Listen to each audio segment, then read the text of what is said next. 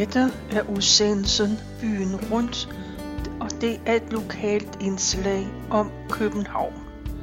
Mit navn er Tove Christensen, og jeg har været på Københavns Stadsarkivs hjemmeside, og der har jeg fundet en erindring, som Preben Mangrat har skrevet. Han er gået i mellemskole på Christianshavns skole i perioden 1951 til 55. Erindringen stammer fra bogen, som Peter Mangrat har redigeret. Mellemskoledrengene 1951 til 55 Christianshavns skole, og den udkom i 2010.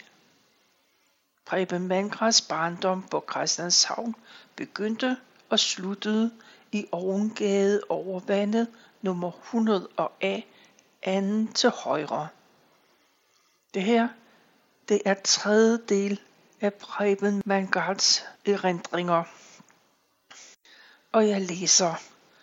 Jeg har kun dejlige minder fra lejerskole og weekendophold på Stavnsbo ved Stavnsholt ved Farum.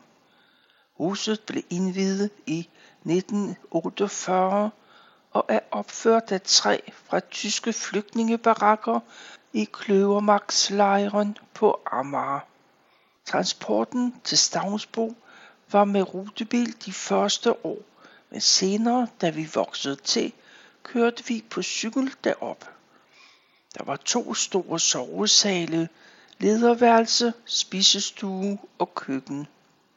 Lejerskoleopholdet i tredje mellem efteråret 1953 mindes jeg med stor glæde. En hel uge havde vi drenge, samt vores lærer Glapper og en lærer mere, som jeg ikke husker navnet på. Der var opgaver, oplevelser og fritid sammen. Der var daglige pligter at udføre. Så vi blev delt op i små grupper, som så under opholdet havde skiftende opgaver. Eksempelvis at skrælle kartofler, dække bord, tage af bordet, vaske op, vaske gulv med mere. Hver morgen klokken 8 blev flaget hejst. Jeg husker ikke mere, om vi sang morgensang. I forbindelse med en avisindsamling på skolen, jeg husker ikke til hvilket formål, var en konkurrence om, hvilken klasse der kunne samle flest aviser. Præmien var en gratis weekend på Stavnsbo. Vi ville gerne vinde, og vores lærer Glabor tilskyndede os, husker jeg. Når man kom med en stak aviser til skolen, blev den vejet og tilskrevet klassen. Således kunne man følge kampen klasse for klasse. Men vi var nu snedige i vores klasse. Jeg fik af min mor og far lov til at samle aviser ind i vores kælder. Glaber var lidt nervøs for, om vi klarede den. Men på konkurrencens sidste dag lånte jeg en trehjulet ladcykel af købmanden på hjørnet af Ovengaden og Robertsgade. Vi kørte og kørte aviser fra vores kælder til skolen. Men pludselig brød det ene hjul på ladcyklen sammen, og det var ikke godt.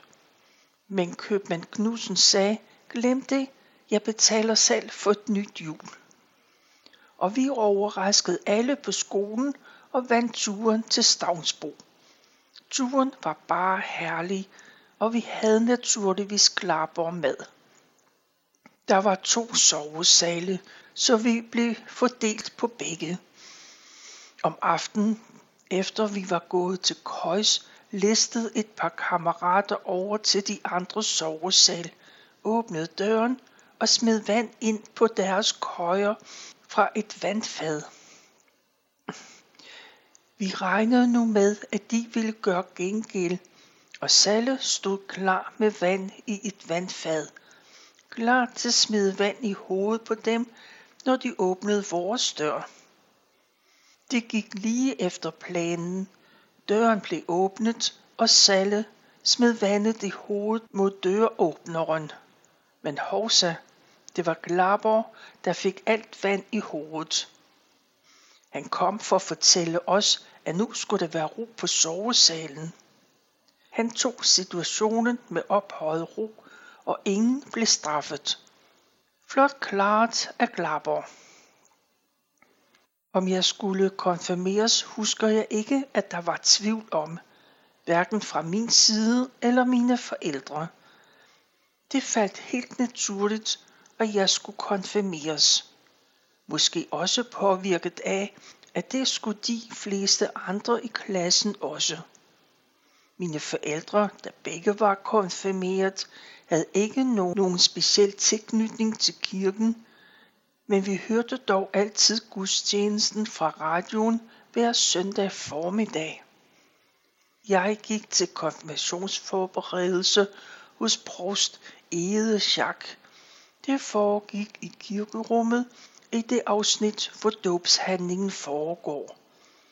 Der var cirka 40 stole i det afsnit, og præsten stod lige ved døbefonden og fortalte os om det, som han mente hørte til konfirmationsforberedelse.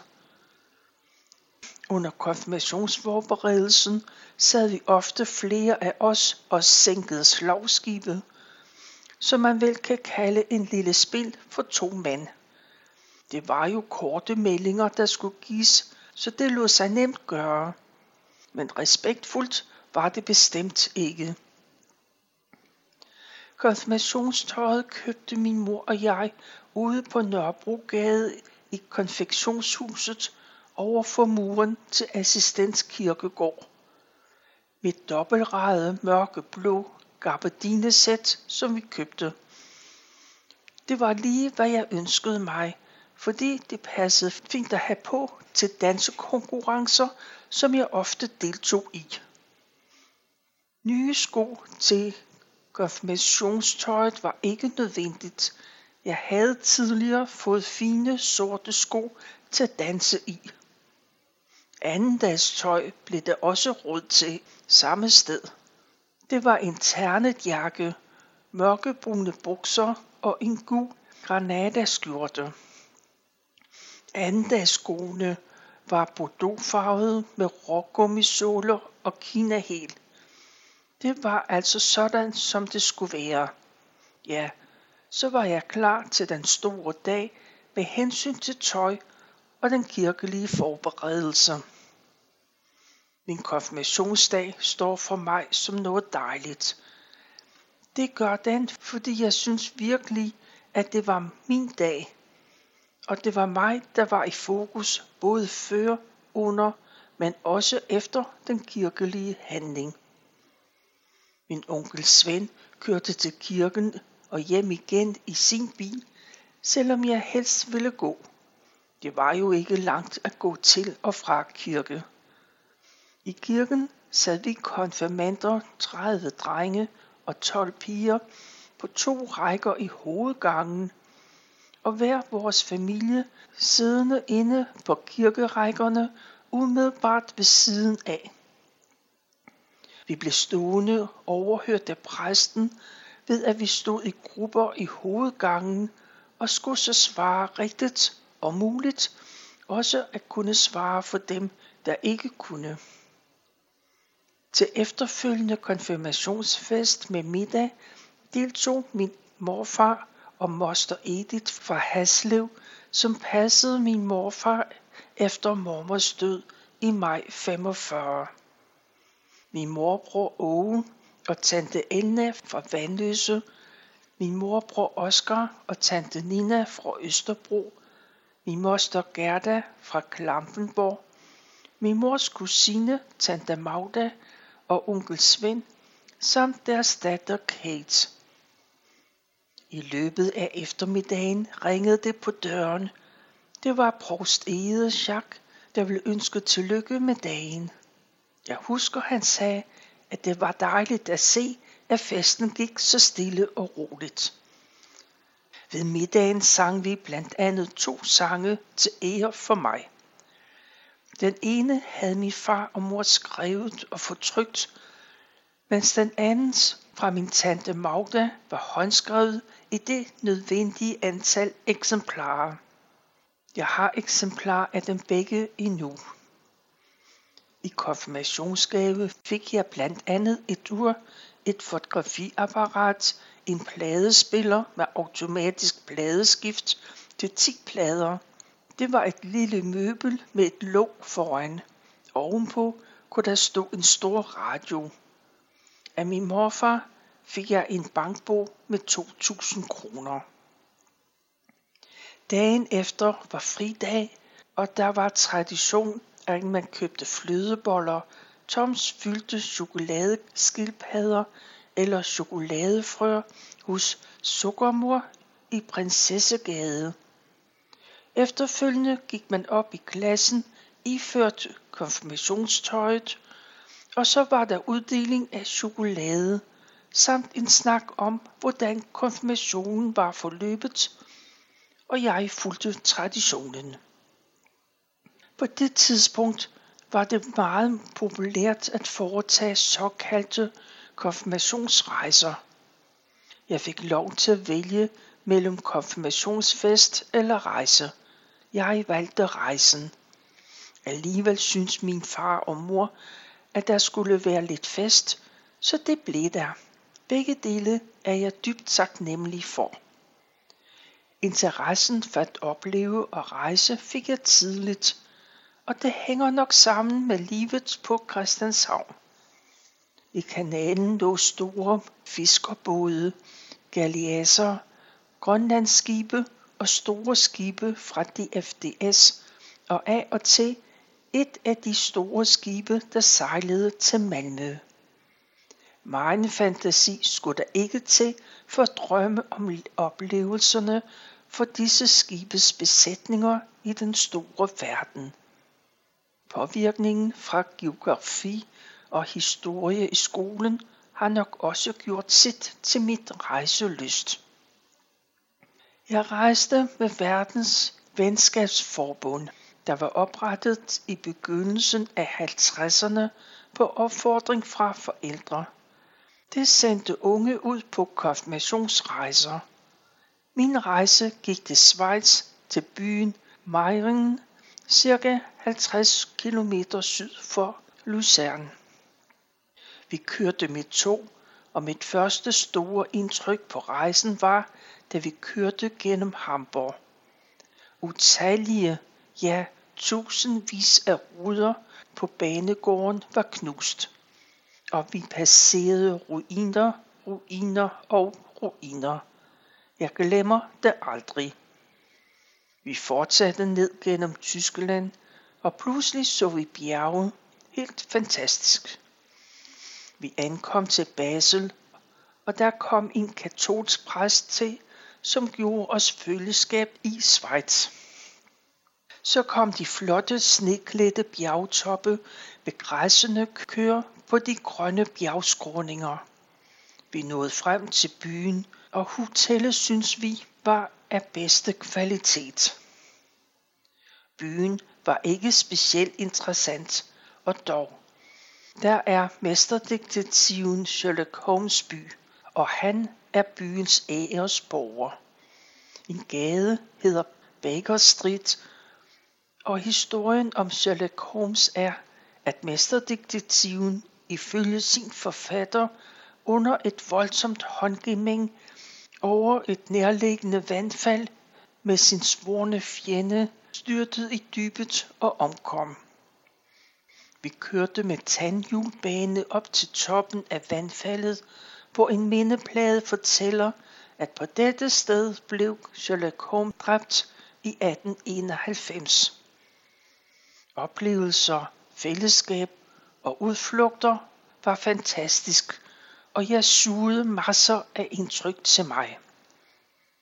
Lucerne har verdens ældste og længste træbo, og den gik jeg på. Byens varetog, den døende løve, Schweizerløven, var imponerende, hugget til i en klippe, udført i 1820 efter en skitse af Torvald Bertelsen. Den er et mindesmærke over Ludvig den 16. Schweizergarde, af hvilke mange blev hugget ned under angrebet i Paris året 1792. Til mine forældre købte jeg en bronzeskål med løven i relief. Den hænger nu oppe på mit arbejdsværelse. Op i bjergene, omgivet af sne, sol og blå himmel, og vandre med bare arme, det var også en fantastisk oplevelse. Udflugt til Italien gennem den 20 km lange Simplon Pass ned ad bjerget og sejlture, det var så smukt.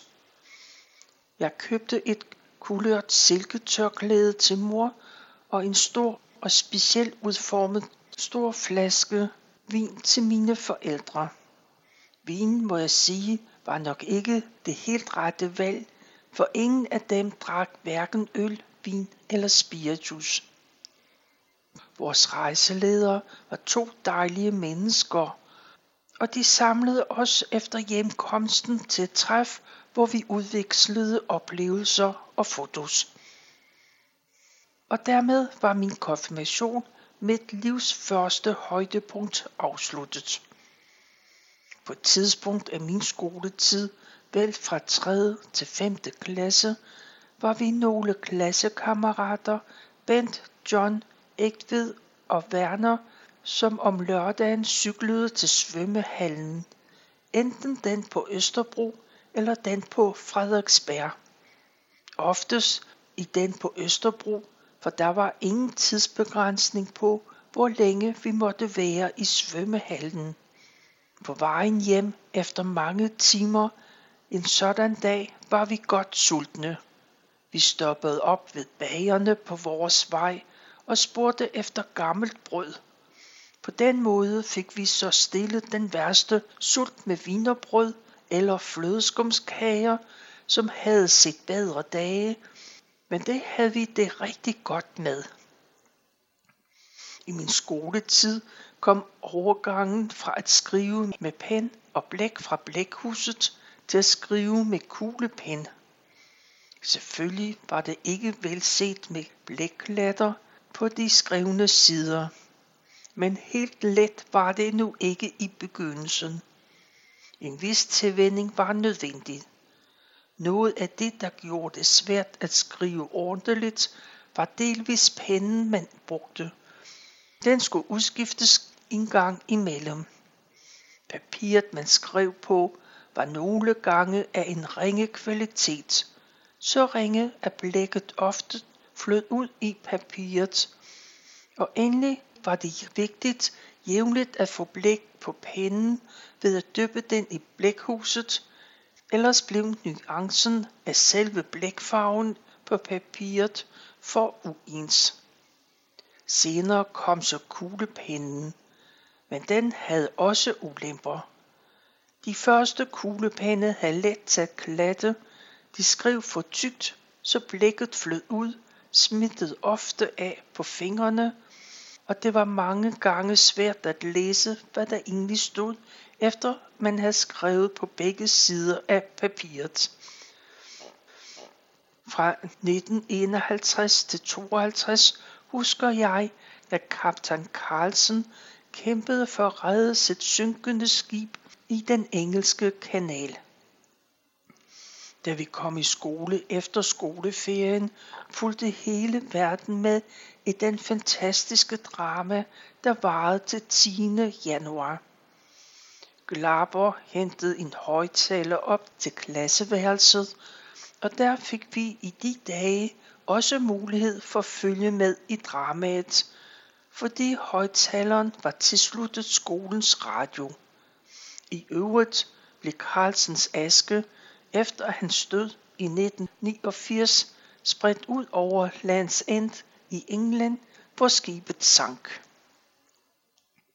I tredje mellem efteråret 1954 husker jeg, at vi en fredag aften var samlet på skolen. På det tidspunkt opførte Danmarks Radio hørespillet Gregory Mysteriet. Alle landets gader og veje lå øde hen. Glaber og frøken Spang, som var klasselærer for vores parallelklasse med pigerne, havde lavet et arrangement, så vi blandt andet sammen hørte afslutningen på mysteriet. Vi sad alle ude langs væggene i et lokale. På midten af gulvet var opstillet sterinlys, og så uhyggede vi os til mysteriet. I skoleårene var Atlantic Bio, som lå på Christianshavns Torv, vores biograf. Det var en flot biograf, der åbnede i 1941. De fire forreste rækker gik opad. Første række kostede 55 øre. De tre næste 85 øre per plads. Efterfølgende pladser til midtergangen kostede en krone. Efter midtergangen kostede pladserne en krone og 60. Det samme på balkongen. Til eftermiddagsfilm kl. 16 om søndagen gik man op og stod i kø til billetsalget, som åbnede kl. 14. Derefter hjem igen og glædede sig, at det blev tid til at gå i biografen. Filmene var ofte cowboyfilm, Tarzan-film, fægte, sørøverfilm eller et gamle danske film. Skolescenen for Storkøbenhavn var oprettet af Thomas Heile gav mulighed for i skoleårene at tegne abonnement på at komme i teater og senere i skolebio til en favorabel pris. Formålet var at underbygge vores dannelse. Jeg husker kun titlen på to af de film, jeg så. Det ene var Tordenskyen, som var om en sort hest, og så den herlige klassiske engelske kortskolefilm Goodbye Mr. Chips. Min eksamensafslutning var jeg tilfreds med, og det var mine forældre også. Året var jo 1955, og jeg husker, at Glaber fortalte, at vi i dansk stil kunne få et af de valgfri emner, som for eksempel hed Skriv om en kendt person. I dag vil man nok bruge udtrykket, det tip lå lige til højre benet, for det var året, hvor vi fejrede H.C. Andersens 150 års fødselsdag. Så jeg havde forberedt mig på at skrive om vores store eventyrdigter, og gjorde det, da valget var imellem to emner. Det ene, fortæl om et menneske, du beundrer, eller nogle vigtige danske eksportvarer. Jeg synes, at min skoletid kun gav mig gode minder. Nederlag i skoletiden er mig ukendt, og jeg føler, jeg var godt med i klassen fagligt, men også socialt. Jeg startede så i realklassen på Gerbrandskolen ved Sundby Vesterplads sammen med Jørgen Rylander, Henning Kvist og Knud Ivar. Knud Ivar stoppede ved efterårsferien, og lige før jul stoppede jeg så. Jeg tror, det hed skoletræthed. Andet erindrer jeg ikke. Jeg husker det, som vi alle socialt set var lige i skolen. På den tid kendte vi ikke til statussymboler som Lacoste, Grand, Sand og andre mærkevarer. Nej, vi var meget ens i tøjet. Men heller ikke boligmæssigt var der den store forskel. Mange af os boede i en toværelses lejlighed til gaden, i en sidebygning eller et baghus. Vi havde kun koldt vand, kakkelov og fælles toilet med naboen. Vores forældres sociale status var også af sådan karakter, at heller ikke på det område var der den store forskel blandt os. Færerne var heller ikke med til at skabe uligheder. Nogle havde en ferieplads hos familie eller bekendte, andre var gennem skolen på feriekoloni eller havde fået et landophold gennem skolen. Endelig var der kommunen, som sommeren igennem arrangerede de såkaldte Gabriel Jensen endagsudflugter. Alt sammen noget, der ubevidst gav os følelsen, fællesskabsfølelsen af, at vi var i samme båd. Så man kan sige, i skolen var der vel ingen af os drenge, der følte sig over hinanden med hensyn til sociale symboler. Når jeg tænker på min barndom og sammenligner den med børns liv i dag, burde jeg måske slet ikke have overlevet. Min seng og resten af lejligheden var malet med terpentin eller blybaseret maling. Der var ingen børnesikring på medicin og giftflasker, skabe eller døre, og når jeg cyklede, havde jeg ingen hjelm på. Jeg var af og til i slagsmål med andre drenge, og vi fik sommetider tæv af dem, der var større. Men jeg anmeldte det aldrig som vold. Dengang sloges man, til der var fundet en vinder. Taberen selv kunne forlade slagmarken, og striden var dermed afgjort. Der blev ikke båret af, og der var sjældent slagsmålet skulle byttes. I øvrigt drømte man ikke om at slå på en, som lå ned. Jeg spiste brød med smør, drak sødmælk og sodavand med sukker i, men blev aldrig overvægtig. Nok fordi jeg, som de fleste andre børn, ofte var fysisk aktiv. Jeg gik på æble- og pærerov, klatrede i træer og kørte på rulleskøjter, legede på den tilfrosne Christianshavns kanal, løb på skøjter på den tilfrosne vold eller de kunstige skøjtebaner på Christianshavns Store Vold eller i Lirgravsparken, spillede fodbold, bordtennis og gik til dans. Jeg havde ikke tv, pc, internet, computerspil eller mobiltelefon, men mange venner og lærte at løbe en risiko og tage en chance. Jeg stod i fire år i lære på B&V's motorfabrik på Christianshavn og var så udlært maskinarbejder. Jeg havde en god faglig og alsidig læretid. Vi var 272 lærlinge på den tid. Der kom seks nye lærlinge hver måned, og seks blev udlært hver måned. Det betød, at der altid var lærlingekammerater omkring en selv, hvilket var med til at dagene også ungdomsmæssigt var udviklende. Efterfølgende blev jeg soldat i marinen og sejlede med frigatten Rolf Krake, hvor vi var en besætning på 187 mand. Senere læste jeg til maskinmester på Københavns Maskinskole på Jagtvejen og afsluttede min eksamen der i 1966. Jeg havde en tryg og spændende barndom som min skoletid, og dermed også alle mine klassekammerater i mellemskolen var en væsentlig del af. Miljøet på Christianshavn var og er stadig helt unikt.